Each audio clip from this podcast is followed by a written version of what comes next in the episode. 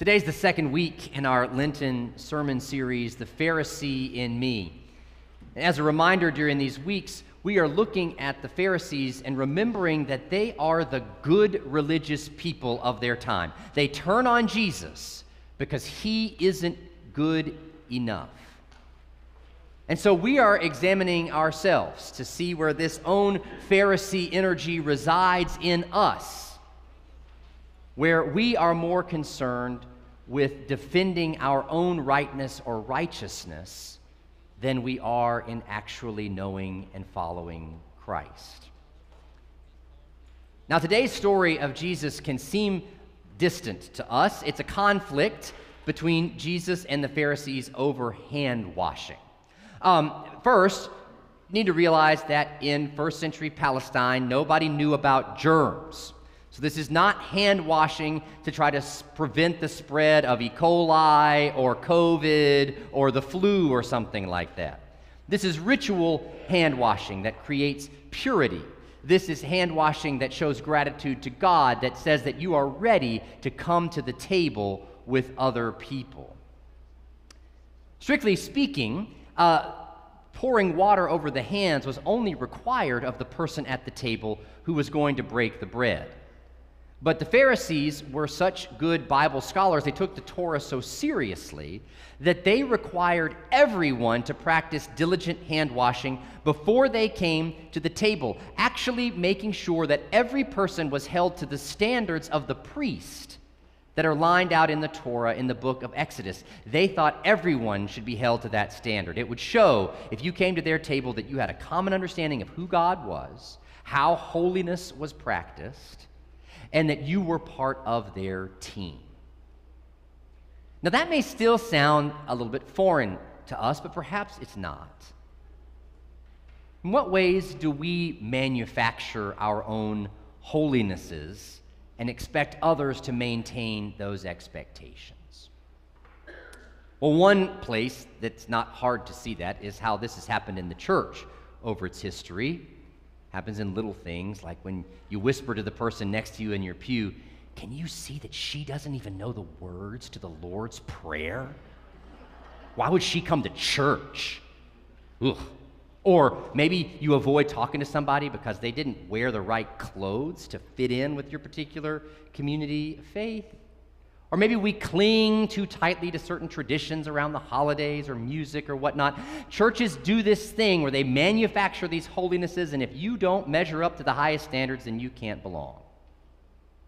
But it's not just churches where that happens. It happens in the broader community around us too. Oh, you're a fan? Oh, but are you a super fan? Can you name all the managers of the team over the last 30 years? Do you know the starting lineup of the 1988 squad? And what do you think about this new pitch clock that's coming into the majors this season? Oh, you say you like Harry Potter. Great.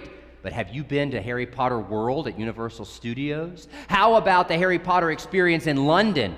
And how many times have you actually read through the entire series of books? Prove to me that you're a real fan. It can happen with knowing certain brand names, design or architectural styles, cooking methods, car jargon. It can happen with travel. Oh, you've been to Spain? We've been to Spain. Where'd you go? Oh, Barcelona? That's great. Did you get over to Seville? Oh, you didn't. I'm so sorry. Seville is lovely. You should go there next time. Everything has this kind of insider knowledge and jargon golf, hiking, running, fishing, hunting, antiques, gardening, music. Now, there's nothing wrong with any of these passions, any of these interests. There's nothing wrong with delighting in them together with other people who enjoy them as well. But when we begin to use our insider information about our interests to create a hierarchy to promote how good and how much we know, or to exclude others from a particular group that we're a part of, then we're seeing that Pharisee rise up within us. Because what ends up happening is we spend all our time trying to prove that we're holy enough in these performative areas so that we show that we are competent, that we are knowledgeable, or we hide in shame because we don't measure up. Now, some of us like to try to cozy up to those with the insider knowledge and the interest in hopes that their expertise will rub off on us, and others love to be the one that everyone else comes to so that we can dispense our superior acumen to the ignorant masses who would benefit from our secret knowledge. I use these examples because these interests that we have are not that different from the way the Pharisees would use this ritual washing. Both are a kind of holiness that point to performance as a measure of worth. And they have really nothing to do with how you do or don't relate well with other people. Holiness, in a way, for the sake of status. We may not think of these kinds of interests that we have as a kind of holiness, but just consider how you might use that interest to promote your own worth, your own value, your own knowledge, your own creativity. Jesus cares about holiness as well, but as he points out, he isn't much interested in performative holiness for the praise of others. He criticizes the Pharisees who enforce the strictest understanding of purity practices around hand washing above the standard that's actually in the Torah, but then they ignore the fifth commandment, being willing to bend its rules to say, well, giving your money over to God is basically the same thing as taking care of your needy parents. Jesus cares a lot about obedience to God. He's not pleased with the way the Pharisees interpret this commandment. But the holiness he points to is a relational holiness, not a performative one. The intensity or laxity around hand washing isn't a big concern to Jesus unless it's being used to create some kind of status of righteousness and unrighteousness. These laws don't matter for the sake of the ritual purity. Whatever goes into the body goes into the potty. That's what Jesus says. But it's what comes out of the mouth that actually creates all kinds of trouble. And the kinds of trouble that begins with coming out of the mouth, he lays it out here. He says murder, adultery, fornication, stealing, false witness, slander. You throw that list in with the words he already said about honoring parents, and guess what? He's just named numbers 5 through 10 of the Big Ten. And what do all six of those commandments have in common? They're all concerned with how we live in relationship with other people. You care for your family by honoring and caring for your parents. You don't honor them with just a financial dedication to the temple when they actually need money to survive. He says that you honor the life of other people by not killing them. You honor the covenant commitments of other people and their bodily integrity you honor the possessions of others by not stealing them, and you honor the reputation of others by speaking truthfully. It's the mouth that reveals what the heart believes and how we view others and understand ourselves in relation to them. Our mouths reveal our character, and no amount of hand wringing over hand washing can overshadow our treatment of other people, the honoring of their lives. Now, it would be easy to conclude here that Jesus doesn't care about ritual. He only cares about the pursuit of justice and compassion.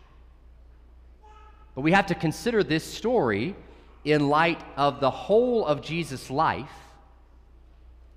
And at the end of his life, on the night before he dies, he gathers with his disciples, and what does he do? He gives them a ritual, he gives them a meal. But he doesn't create a meal that promotes status. He doesn't begin by asking them to ritually wash their hands. Instead, he bends down and he washes his disciples' feet. Instead of having to meet certain purity standards in order to dine at the table, Jesus offers the meal to the disciple who will deny him and even the one who will betray him. And instead of giving them a list of expectations of what they've got to do to earn his approval, he gives them instead a new commandment to love one another as I have loved you. So instead of a ritual to perform superiority, the meal that Jesus gives us is a pattern to shape our bodily life. Jesus is explicit. He feeds us with his life so that we in turn might go and feed the lives of others. He invites the filthy and the clean, the prepared and the ignorant, the certain and the confused. Today, when we celebrate that meal that we're still carrying on, you will have the opportunity not only to receive, but as soon as you have received the grace of God, you have the opportunity to pass it on to the next person.